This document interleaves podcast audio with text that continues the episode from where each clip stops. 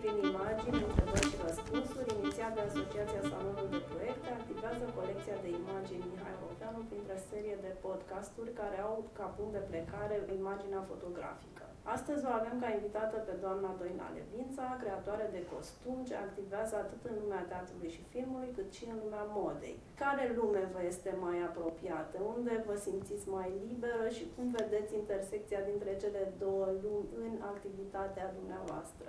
Nu pot să vă spun că n-am o pasiune neapărat pentru una din ele. Toate împreună se leagă, pentru că sunt făcute de aceeași persoană și atunci una o completează pe cealaltă.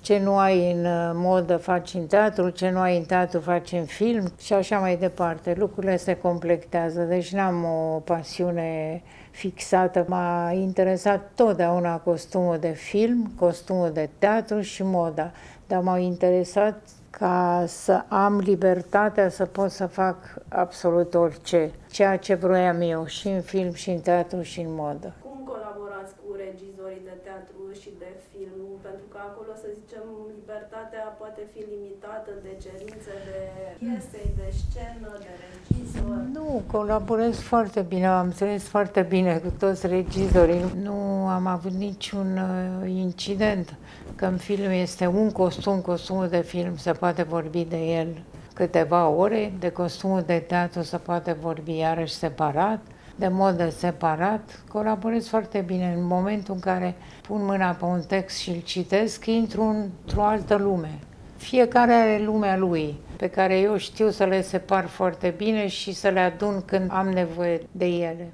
Revenind la colecția de imagini Mihai Roveanu, am ales să pornim discuția de la o serie de fotografii uh, de modă din uh, anii 80. Puteți să ne povestiți puțin despre experiența dumneavoastră cu moda în anii 80? Eu avansez niște întrebări așa ca fundal, ca să vedem ce vă interesează mai mult.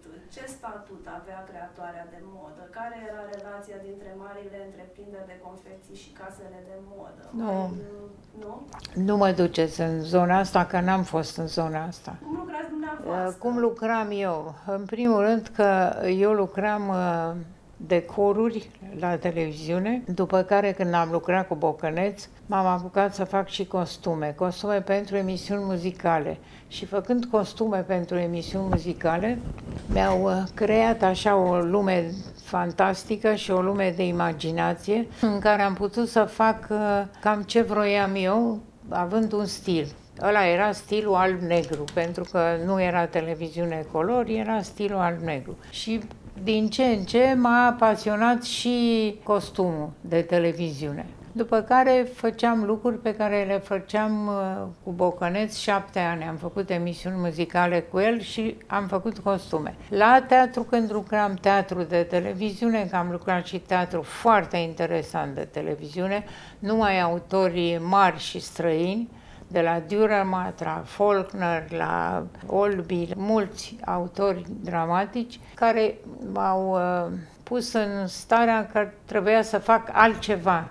Era complet altceva, să mergi pe caracter, să mergi pe atmosferă. Și am făcut absolut diferit ceea ce am făcut în teatru. În teatru de televiziune, nu teatru, teatru. Și datorită acestui teatru de televiziune, care am făcut niște spectacole interesante, m-a văzut Ciulei, m-a văzut Pintilie, m-au sunat, mi-au zis că mă felicită pentru toate lucrurile astea, zice, și inclusiv pentru ce faci cu Bocăneț și aș vrea să lucrăm împreună, aș vrea să facem împreună. Zic, da, zic, eu n-am lucrat niciodată în teatru, dar o să încerc acum, de exemplu, Cornel Toda mi-a dat ocazia să facem un spectacol Shakespeare, Otelo. Și atunci am început să intru întâi în dramaturgie, să văd cine e Shakespeare, ce a scris Shakespeare și a fost un an de studiu, numai de studiu despre Shakespeare, despre ce mi ofereau regizorii să lucrez. Nu m-am apucat așa, gata, mă apuc și fac Shakespeare, că nu se poate. M-au mai întrebat niște tineri și zic, nu se poate, întâi citește cât poți de mult de Shakespeare și după aia înveți personajele, înveți replicile, înveți caracterele, după aia începi să gândești de ce era ăla așa, de ce era regina așa, de ce era ăla, înseamnă că ăla și începi să îți meargă mintea la altceva. Deci am făcut un lucru complet diferit de ce făceam în televiziune. Pentru că unul e teatru de televiziune și altceva e teatru teatru. Și după aia am primit niște comenzi de film. Eu aveam un nume foarte cunoscut în televiziune. Toată lumea vroia Levința, Levința, Levința. Cred că l-am făcut uh, cunoscut pentru că lucram enorm de mult. Și lucrând enorm de mult, nu era zi de la Dumnezeu să nu fiu pe generic. Ori chestia asta a telespectatorului care vede și aia, și aia, și aia, și vede în fiecare zi numele, am început să fie foarte cunoscut. Și atunci veneau, începeau ofertele. Asta vă spun cum am reușit. N-am reușit uh, nici cu cunoștințe, nici cu prieteni, nici cu nimeni. Am reușit pe munca mea. Muncă enorm de mare. Deci ați avut un uh, traseu de la televiziune, la teatru de televiziune, da. la teatru și moda... Uh, nu, moda nu făceam. Vă spun, nu, nici nu vorbim de modă. nu, încă. Și filmul a apărut în perioada aia. Mă cunoșteau toți cronicarii, în fiecare zi era un contemporan, în toate ziarele erau numai articole extraordinare. Caterina Oproiu, Sânziana Pop, toate scriau despre mine. Și a venit ziua cu tremurului. O zi foarte neplăcută pentru mine, în care m-am trezit uh, dintr-o lume a mea frumoasă și minunată și m-am trezit fără soț, fără uh, regizor, că eu lucram foarte mult cu el, fără nimic. Adică am avut un șoc pe care probabil îl au oamenii, dar la mine a venit așa ca o săgeată, ca o lovitură într-o viață frumoasă și de vis și de prieteni și de lucru și de totul era așa frumos. Și mi-a tăiat craca cineva și am căzut jos. Tragedie. Așa. Și după asta a urmat pauza de aproape șapte, opt luni de zile în care toată lumea mă căuta, dar eu nu puteam să fac nimic. Am zis, nu pot să lucrez, nu pot, nimic, nu pot, nimic. Și ce da, dar ce faci? Vornicul mă suna, zice, mă, ce faci, vine înapoi că o să mor de foame. Zic, nu mor eu de foame, nu vin înapoi, nu mai vin să-l văd pan după toate coridoarele, nu mai vreau. Hai, te rog, vină, nu, nu mai vreau, nu mai intru în televiziune, nu mai intru, poate peste 20 de ani.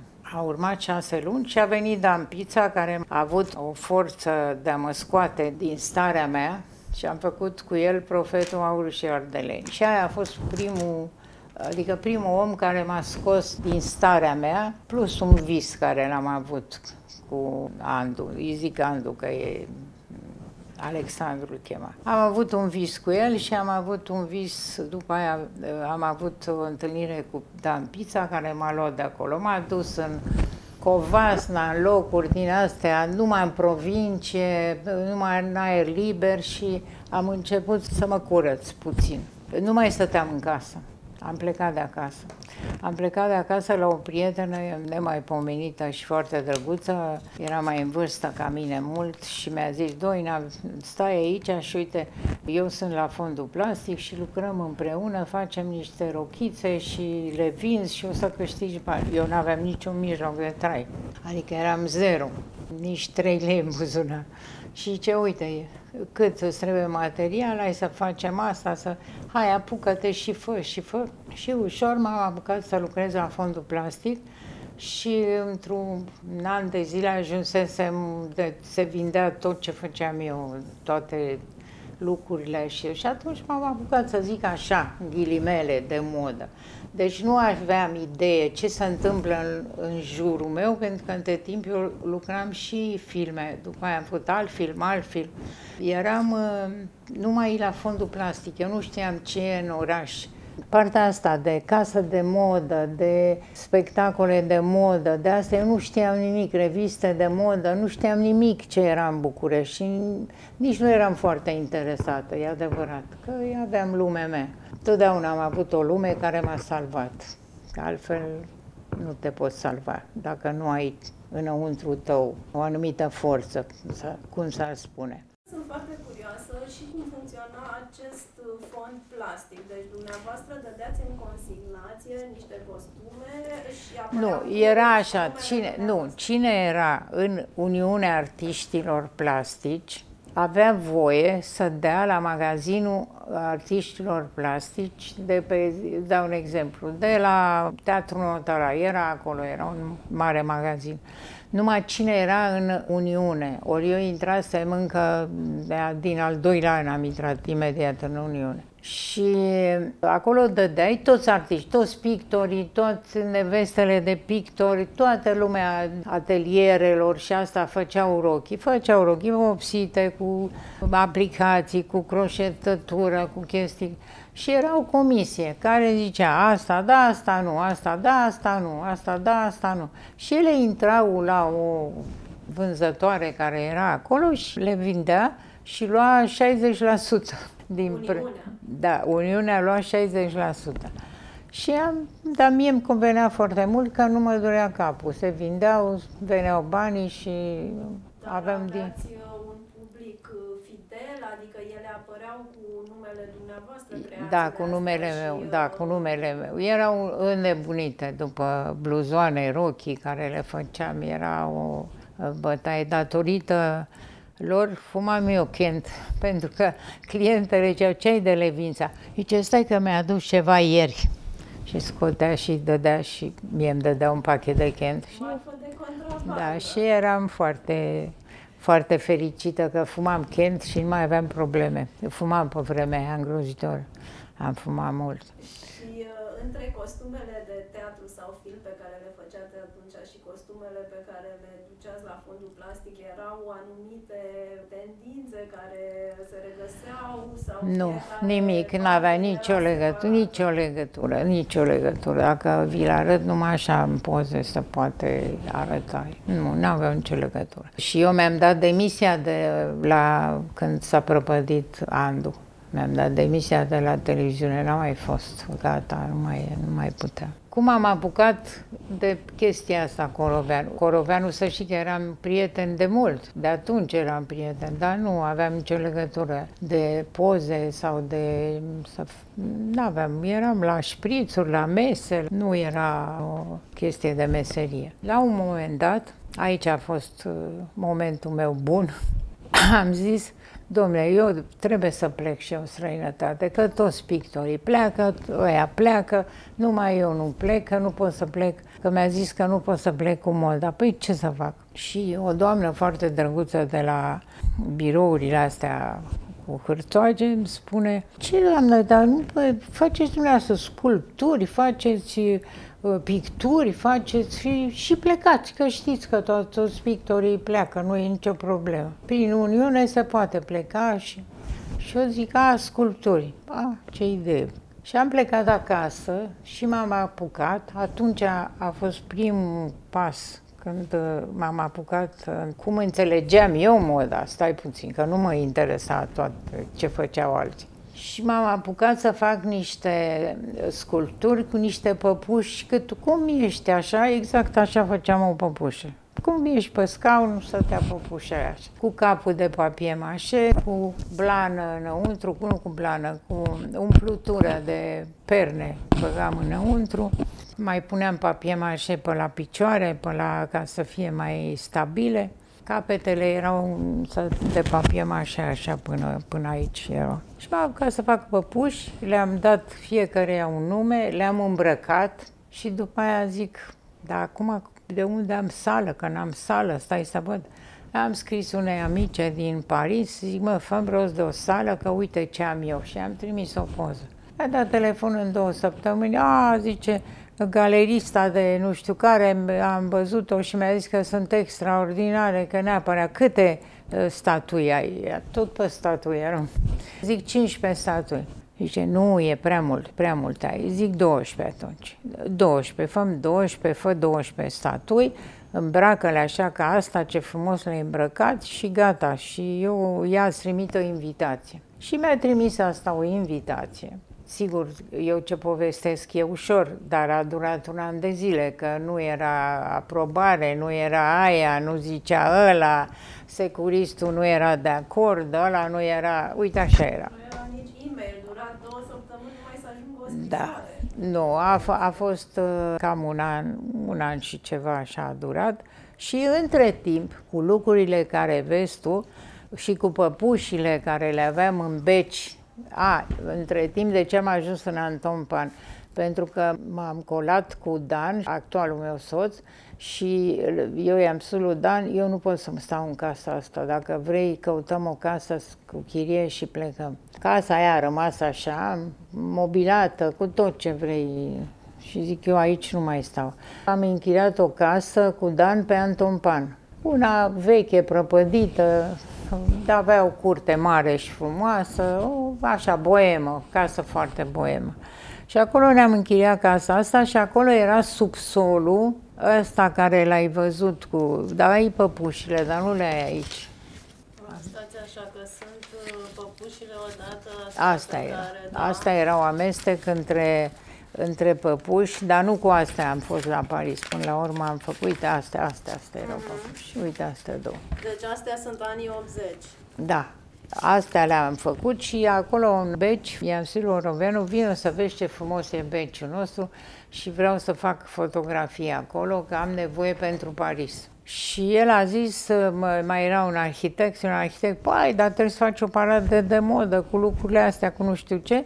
Și am făcut o paradă de modă la Institutul de Arhitectură, în sala freșcelor, o paradă de modă care cred că au venit uh, 500 de, nu, nu erau mulți, era enorm, am poze din aia. Sunt foarte frumoase, poze cu lumea care era în anii 80, că mă întreb cum era îmbrăcată, păi să vezi acolo un spectator. Și am făcut parada aia de modă care a avut mare succes, am făcut la Camino Arte o expoziție tot așa cu două, trei dintre păpuși și cu manechine amestecat și la Dales, toate trei în același timp. Și aici la Dales cu alt defileu, tot din alea care le au fost la arhitectură, le-am pus și la Dales. Asta a fost perioada și a venit ziua plecării, mi-am împachetat păpușile frumos și le-am pus în lăs de lemn. Le-am trimis la Paris cu două săptămâni înainte, că s-au dus nu știu cu ce, nu mai țin minte, chiar nu mai țin minte. Și m-am dus la Paris și am avut expoziția asta care a fost uh, interesantă pentru ei pentru că n-am mai văzut așa ceva. Au zis, așa ceva n-am văzut nicăieri în lumea asta, zice, genială. Și prietenii mei care mă cunoșteau zice, bă, să venit o idee genială, zice, te-ai descurcat. Da, mă, m-am descurcat și am scăpat de ăia. Zic, da, mă întorc, zic, să știi că mă întorc, nu rămân, că e complicat să rămân.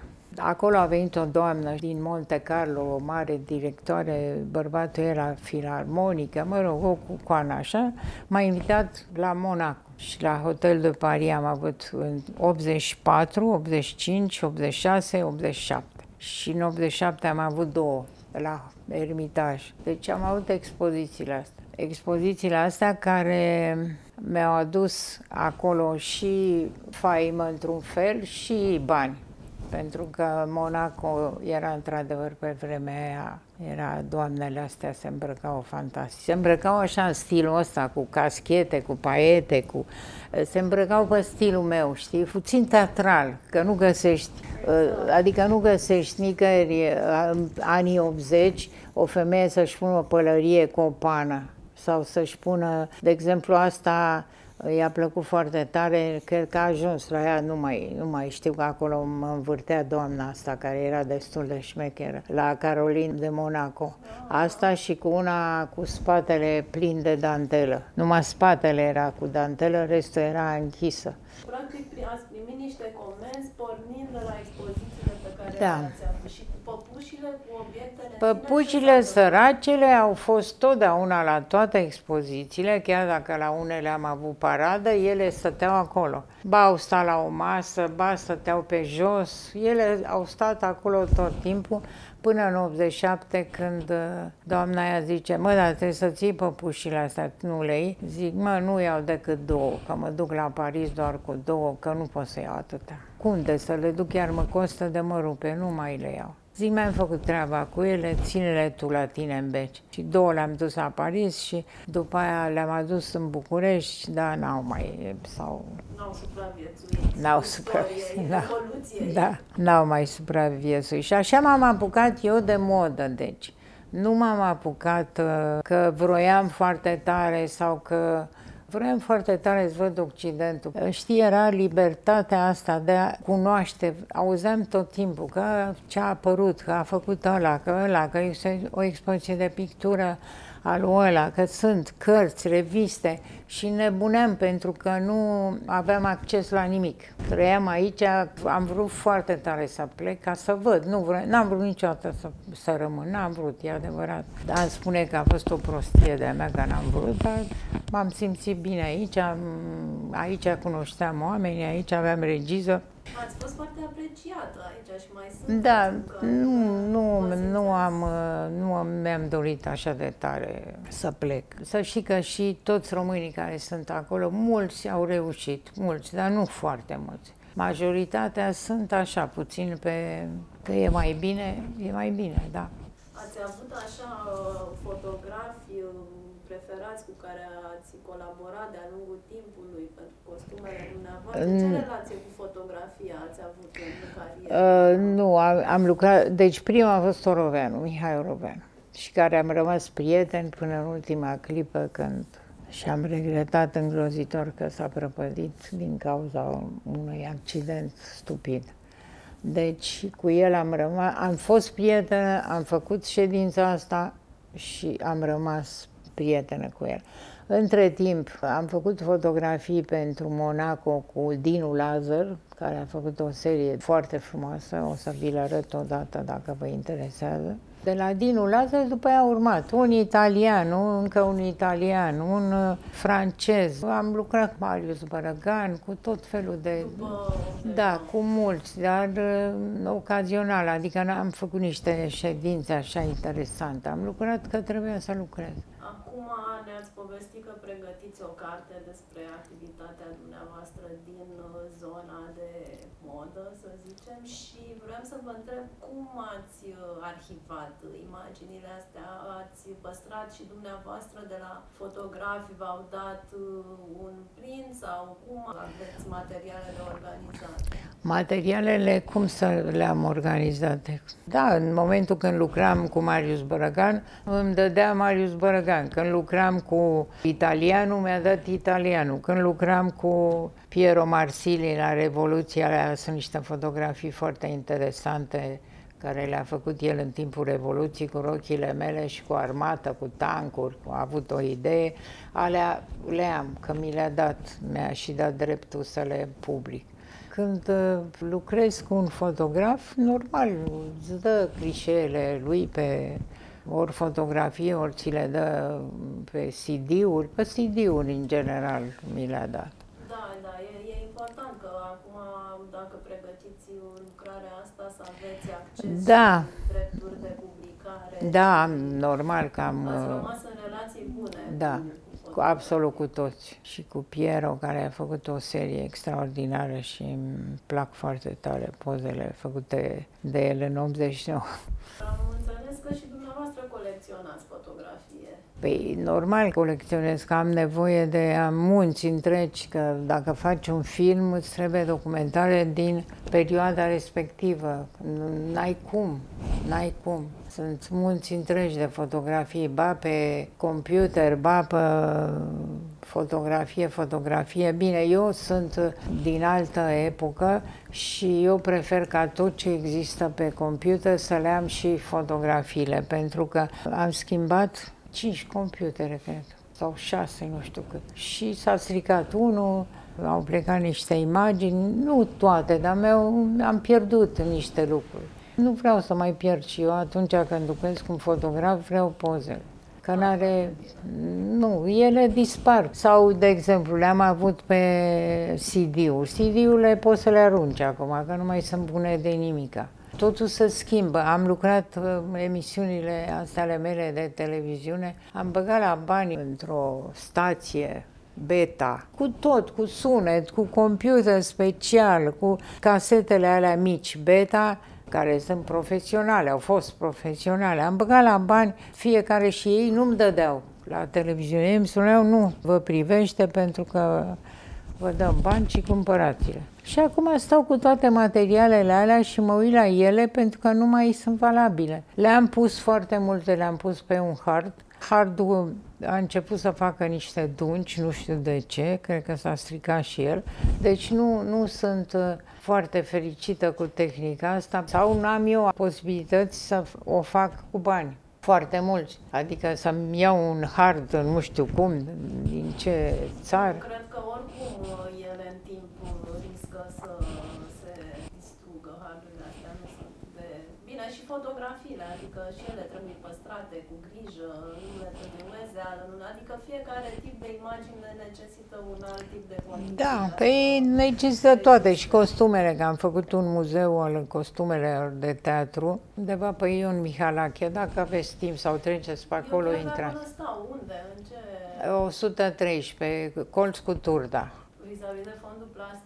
Nu Era e. un fond plastic acolo pe Turda, cu- unul mai cu Turda. Nu, numai cu Turda, era un fond plastic care făcea expoziții. Da, da. Nu, aveau și magazin. acolo, acolo. Și alături e un magazin de pictură și de... Nu, acolo, în locul ăla. În locul ăla, întâi am vrut să fac uh, de modă și după aia mi-am dat seama că nu rezist la modă ca să fac așa multe și trebuie să fie acolo. Și am uh, făcut costume de teatru. Și e mult mai frumos și mai bine acum. Și e lume și e lume interesată și e bine. O să mergem, o să mergem și noi. Acum să vă spun Doroveanu puțin. Da. Mihai era un tip de o bunătate extraordinară. Era bun, era hazos, totul era cu tâlc la el și noi am fost foarte buni prieteni și foarte apropiați și ne plângeam unul pe umerii aluilalt. Amândoi am fost, uh, și eu și Dan, am fost prieteni foarte mult cu el. Îi plăcea viața, îi plăcea să mănânce bine, să se distreze. Aveam prieteni comuni, ave- am fost prieteni, prieteni, foarte buni. Și noi l-am cunoscut în altă ipostază, n-am colaborat cu dânsul când era directorul de la MNAC, ne-a dat un spațiu din Moșilor pe care el îl visa un fel de casa fotografie inițial și uh, am colaborat uh, mulți ani așa și mă rog chiar înainte de accidentul ăsta nefericit. Prin urmare am uh, prins într-adevăr acest simț al umorului pe care Da, avea umor, era nemaipomenit de drăguț, ca prieten era foarte drăguț.